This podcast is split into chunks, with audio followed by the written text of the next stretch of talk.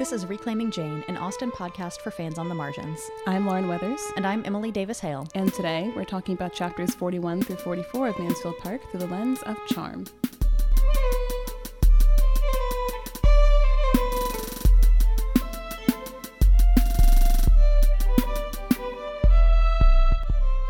Charm. What a lovely topic. Makes me think of like charm school. Yeah, same. I think many of the characters in this book could stand to go to charm school. You are not wrong. Especially with some of the looks that we get at certain people in this section.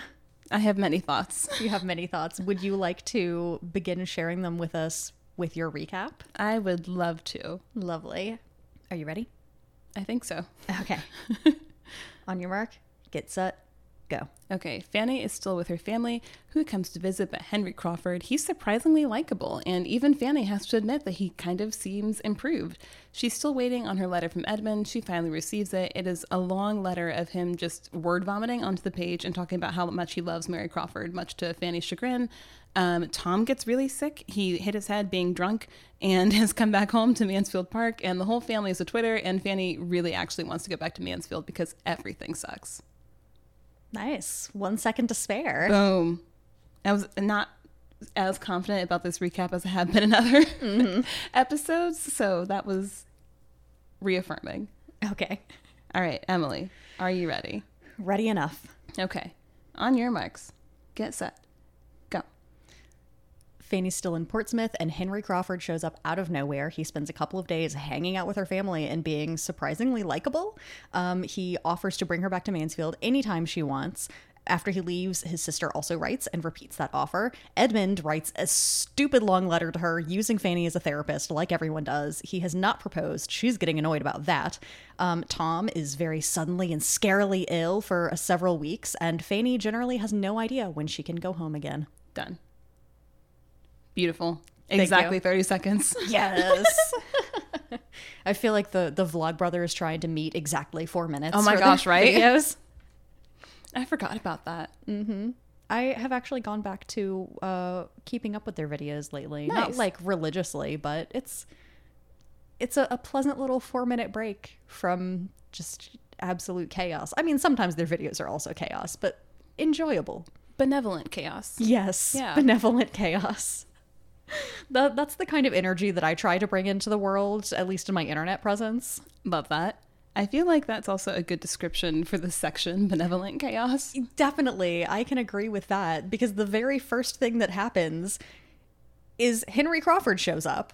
It's it's very like surprise bitch. Bet you thought you'd seen the last of me. like he's just out of nowhere, no warning whatsoever. Mary didn't mention it in any of her increasingly scattered letters to Fanny. He didn't write. He's just at the door all of a sudden. And Fanny is in distress about it. Because of course she is. Of She's in distress over the smallest things. Though Henry does seem to have kind of gotten the hang of how to make Fanny more comfortable and recognize her emotions. So it says that he doesn't make eye contact or like, pay special attention to her for the first, you know, however many hours of his visit. He speaks to the rest of her family and pays other people attention and just sits in the same room with her until she can calm herself down enough to look at him in the eye. And then he starts talking to her again and paying her attention. And he's learning. So so Henry shows up, charms everybody immediately because as we have seen, he is a charming gentleman. Mm-hmm.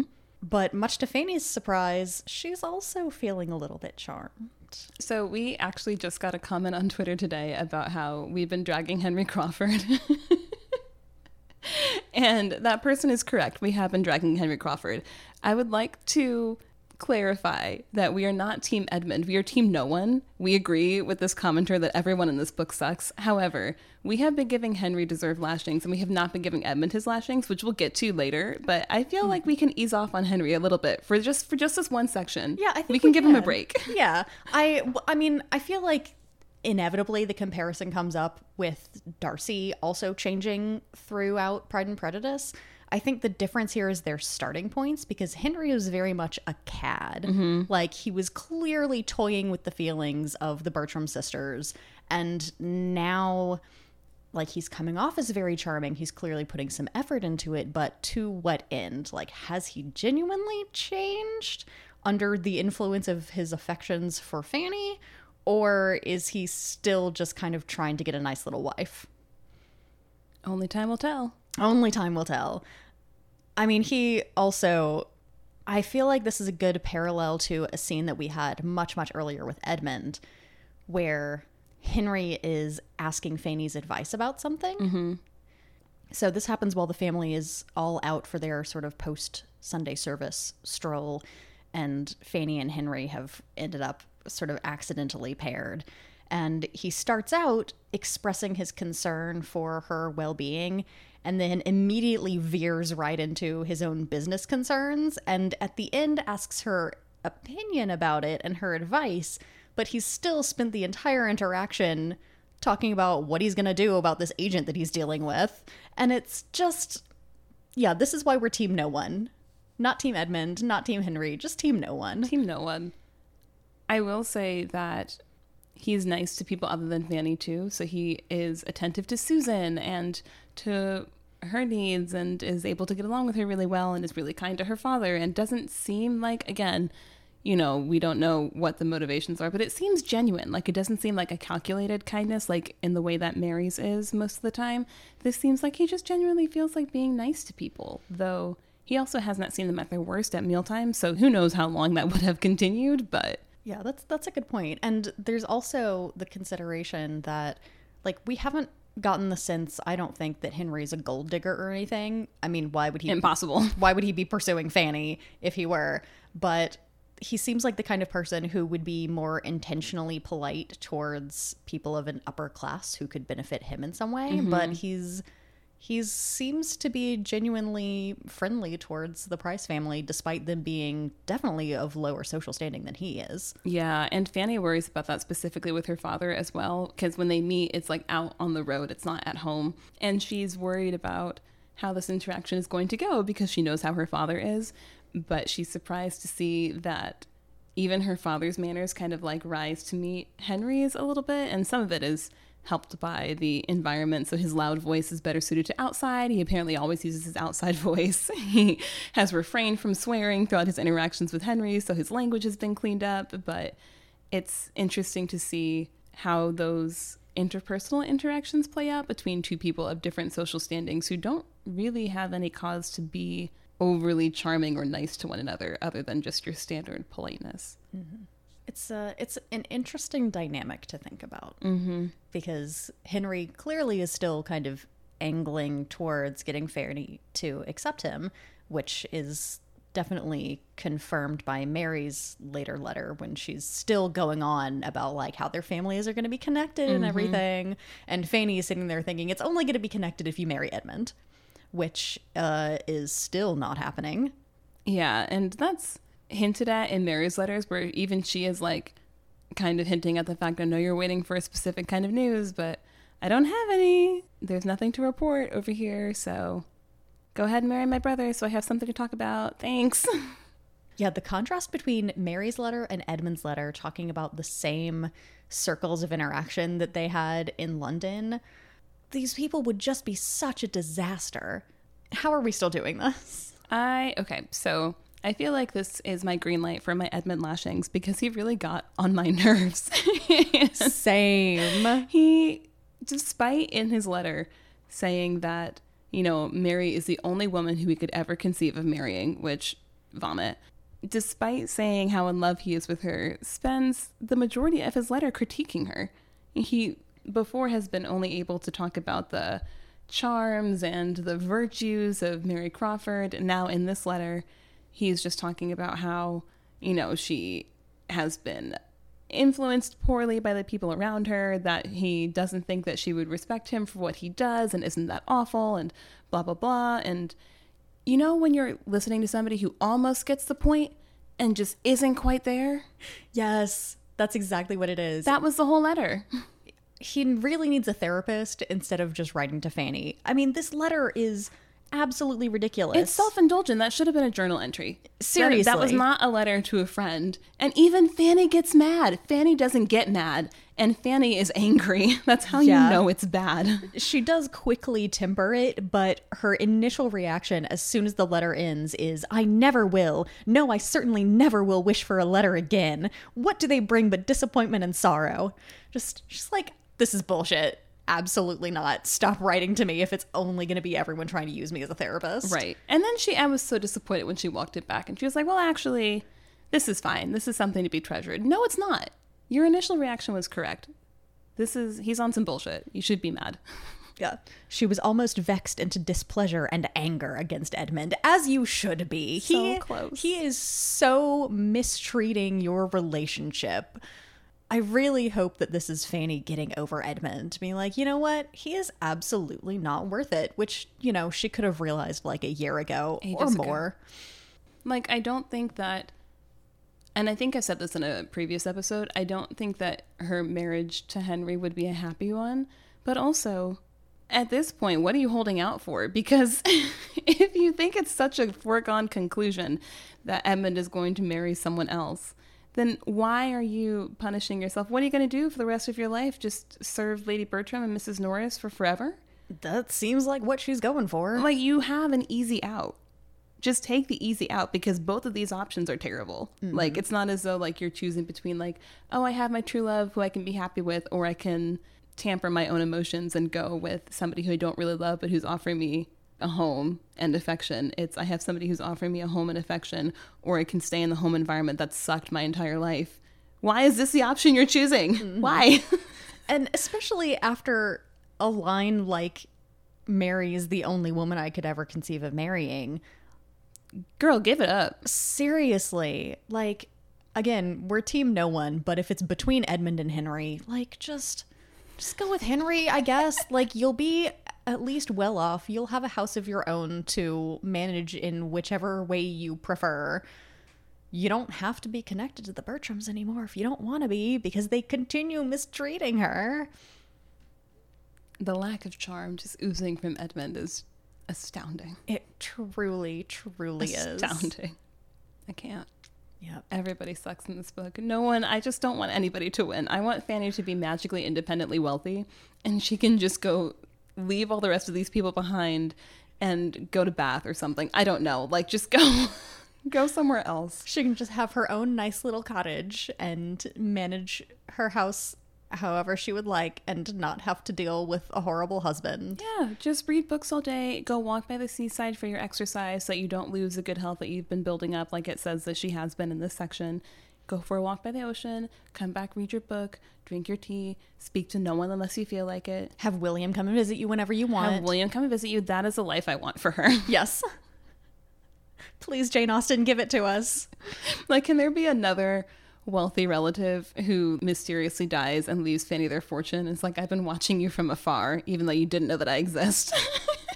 Here is a letter with a fortune of 10,000 pounds. You're welcome. Goodbye. You know, it's not impossible. Apparently, Lady Bertram has all of these correspondences that she's been maintaining for years because she's such a prolific letter writer. Like, maybe she's been writing to another relative who's like, you know what, this Fanny girl seems chill. Uh, all of my potential heirs are trash. I'm just gonna leave my money to her. There we go. Problem solved. Including the two Bertram sons, because I can read in between the lines of what their mother is sending me.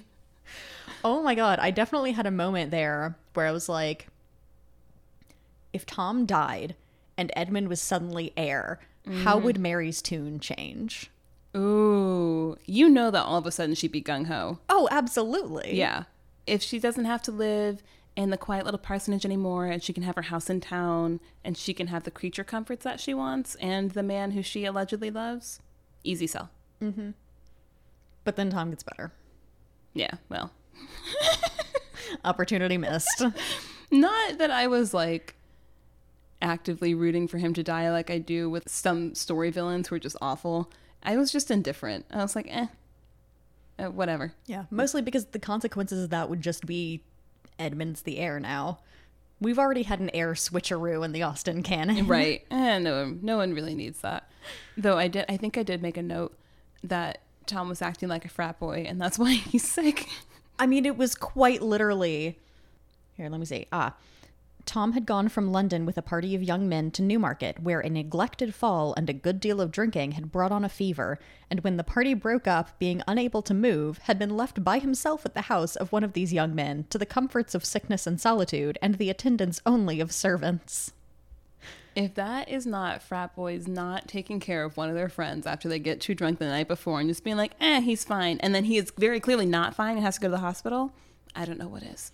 It's just it's peak frat boy behavior, It which really. Tom clearly has exhibited through the entire book. Also, head injuries are scary. That was the one thing. If he were just like sick of it and it was a hangover, I'd be like, ah, ha, ha, poor baby. But no, he has like a severe head injury apparently, especially because it says a fall that was neglected and then he's still sick for weeks. That's not good. No. Yeah. That's another thing where it's like you wonder how that would change personalities and how things would shift. I don't want to say maybe that knocks some sense into him, but maybe it will. Yeah, we'll see. Maybe he'll, you know, ease off the drinking a little bit. I hope so, for his own sake. Yeah. For his brain's sake, I hope he eases off the drinking. Were there other things of note that really happened in this section? I feel like it was pretty nondescript. I know we only had four chapters instead of five. That doesn't really make a giant difference, but still. Yeah, I mean, we had Henry's visit and then mm-hmm. we had the correspondence with other people, and that was, That's pretty much it. yeah, that was the main of it. Yep. Cool. Do you have historical context for us today? I do have historical context. Say, I don't know if there's anything else we have to say about like summarizing the section, you know? Yeah, and I'm sure other discussion will come up Oh, during always. our. Yeah, we. I mean, like it's centered around the section, so Who are yeah. we? Um, yeah, so considering all the time that they spent on their walks and talking about the environment of the city they're in, I wanted to learn more about the history of Portsmouth Ooh, lovely. because I know some like general English history. Most of my English history knowledge is centered around like social aspects of like the Tudor period and stuff. Um, I don't really know like the history of cities specifically. Uh, for one, I didn't really know where it was. So Portsmouth is in sort of the central area of the southern coast of England. Mm-hmm. For some reason, I was imagining it like way out on the west coast, where I think like Plymouth is. So Okay. that's probably what I was thinking of. I don't really know English geography. I'm an American. I don't need to. But Oh, no. Portsmouth, obviously a port. The name is actually derived, it's come down like directly from Old English. So, like in the Anglo Saxon period, it was Portus Mutha, which is from port, meaning like a haven, and Mutha, which is just a, the mouth of a river or an estuary. So, a pretty literal name, and has basically kept its meaning the whole time, which etymologically is super cool. yeah. Yeah.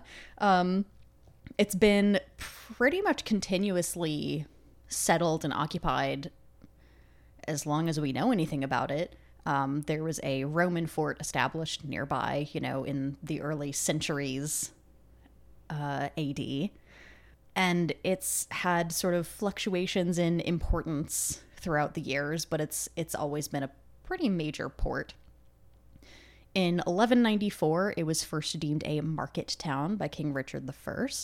And then the naval base was initially established by King John less than 20 years later. Uh, the first docks were constructed there in 1212, which is like. That's just so long ago. It's so wild to me that there are continuously operating things because we don't have that depth of time in most of the Americas. No, like the United States recorded colonial history is like less than 500 years old.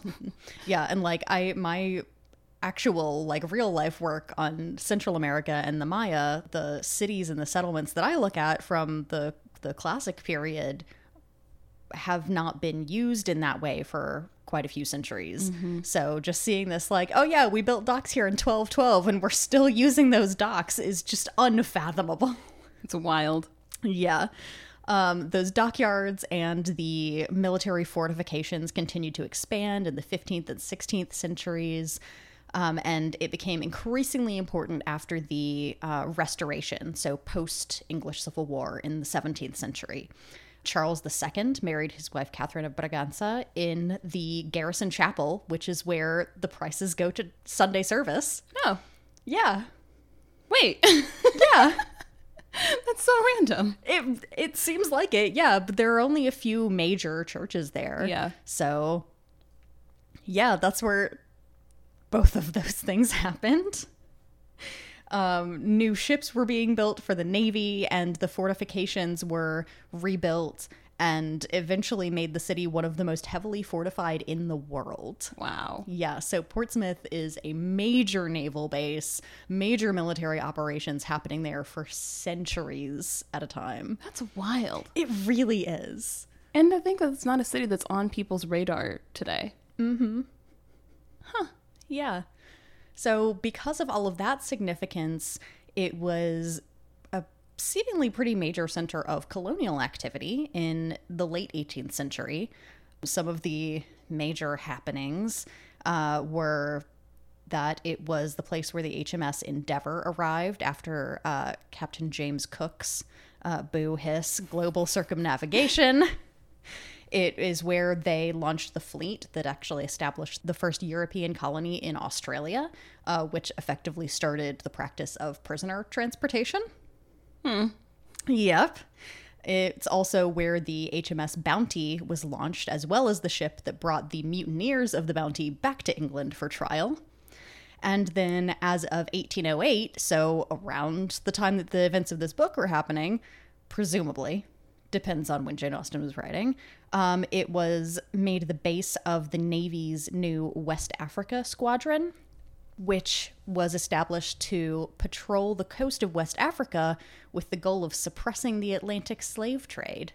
Okay, I was wondering where you were going to go with Yeah. that. You said West Africa, and I was like, oh no. Uh-huh. yeah, I that was news to me. I had no idea that there was actually like a nominal force to try and actually stop it. So they they passed the Slave Act in 1807 saying like England's not going to participate in this anymore, but then they actually had a dedicated force of the navy to stop it. They actually put their money where their mouth was? Apparently, I don't I didn't look deeply into how successful it was, but they did something. Color me somewhat shocked. I mean, I know that they were still profiting off of it, as we've talked about before, because it just said that they weren't trading anymore, not that they had to free the slaves they currently owned. So it's not like, you know, they were saints about it, but th- this is a very small win.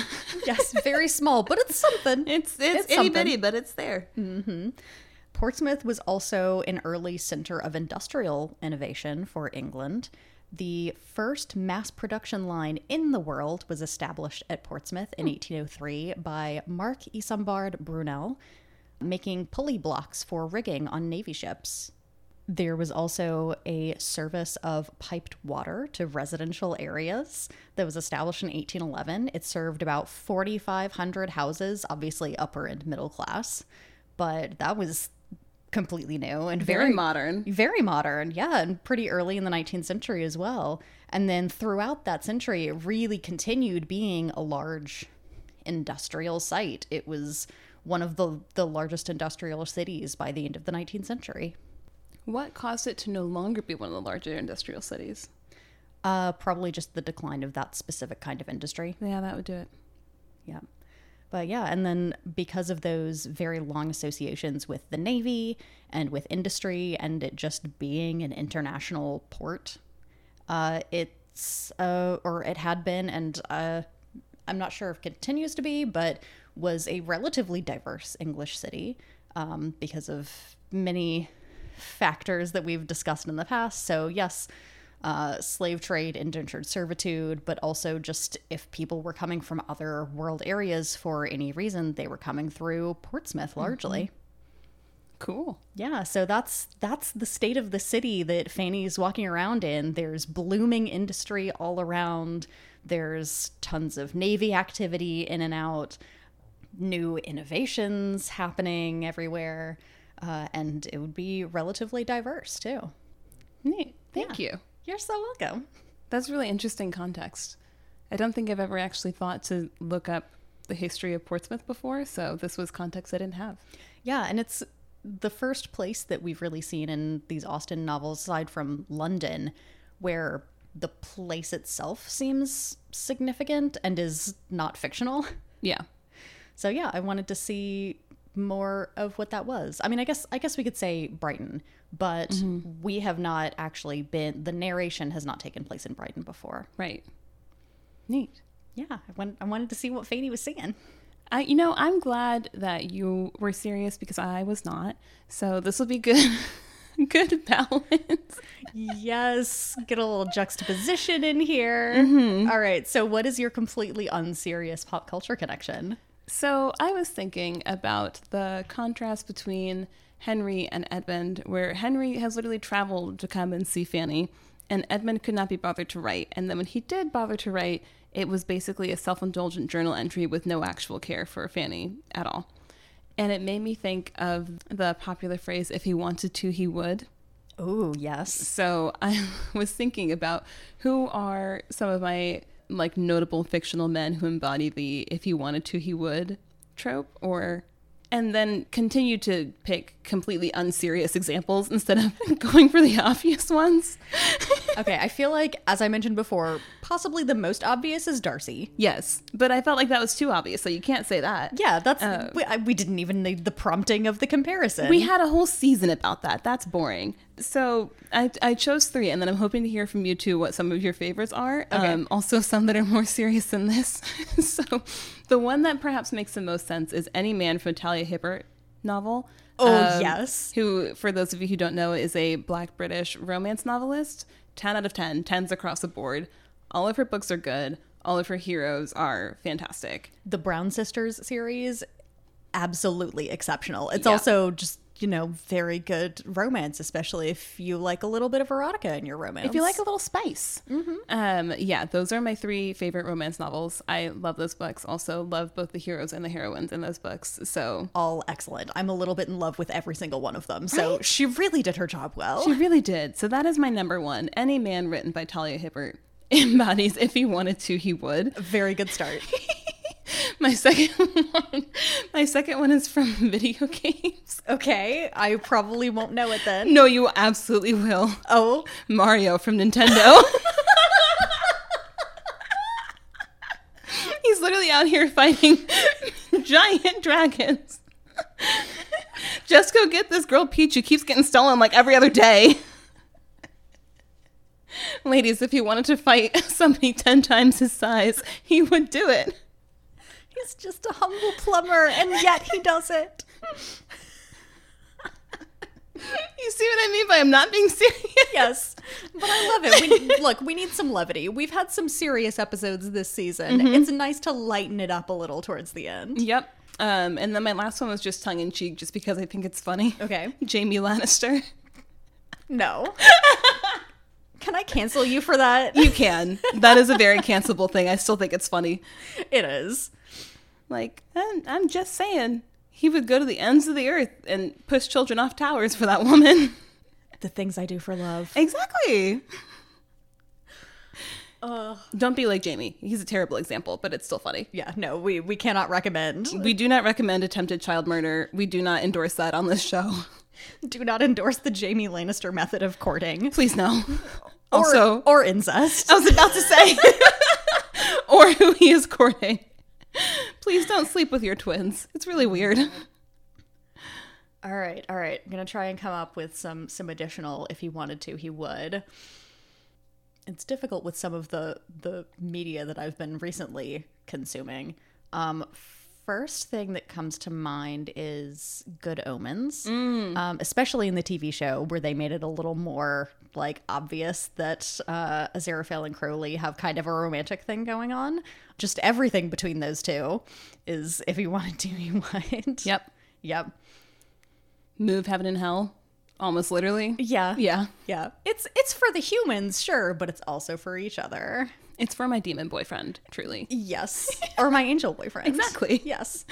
Um also in line with the rest of the internet, um our flag means death. I knew that was coming next. yes, I'm shocked that wasn't the first thing that popped into my mind. Um Oh, I'm almost reluctant to like say it because I don't want to spoil it for anybody if they they don't know. But basically everything in like episodes 8 and 9 that that Ed does for Stede is the embodiment of if he wanted to, he would. This is very true.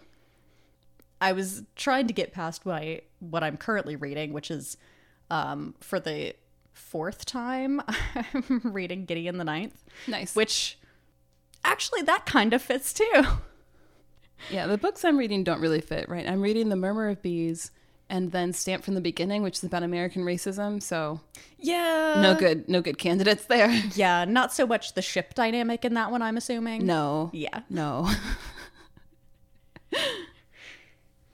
this was fun.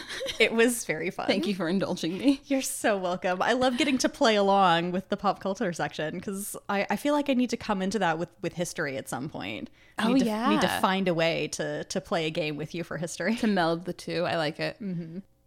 Right, I suppose. Do you want to do final takeaways? Yeah, let's do Have we final reached that point? I guess so. I feel like we really sped through this episode. we really did. But like, I don't know. I mean, there wasn't that much action to discuss.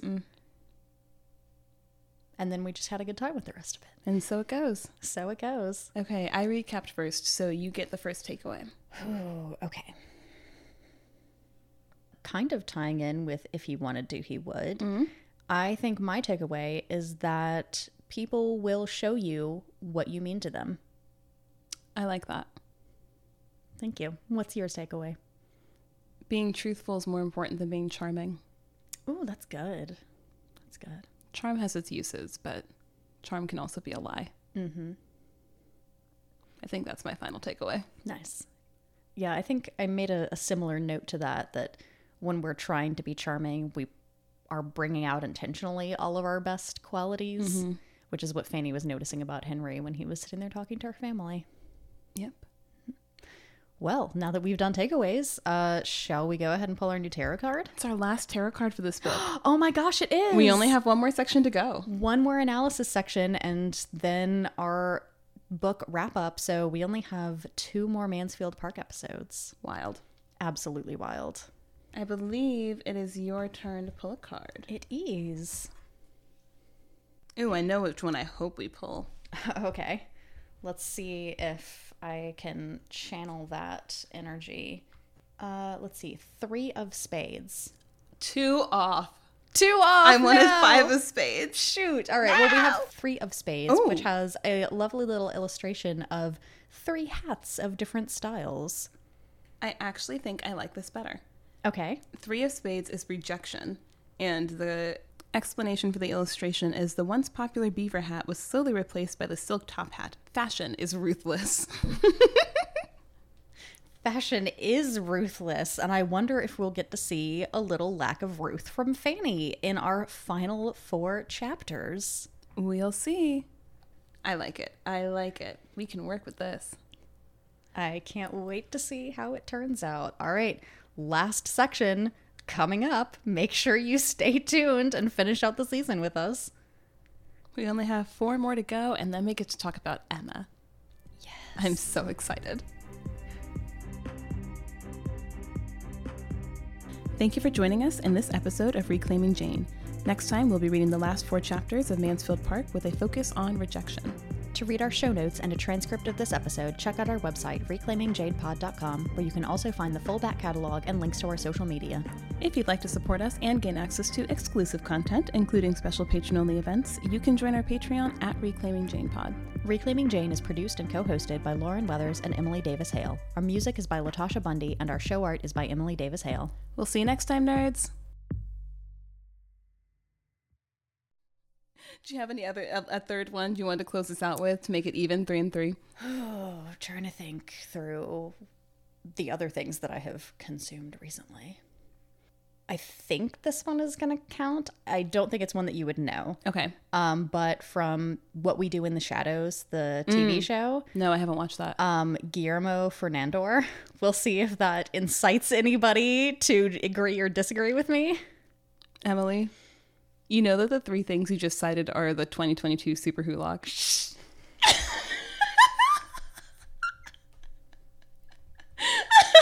I take everything back. no, it's too late now.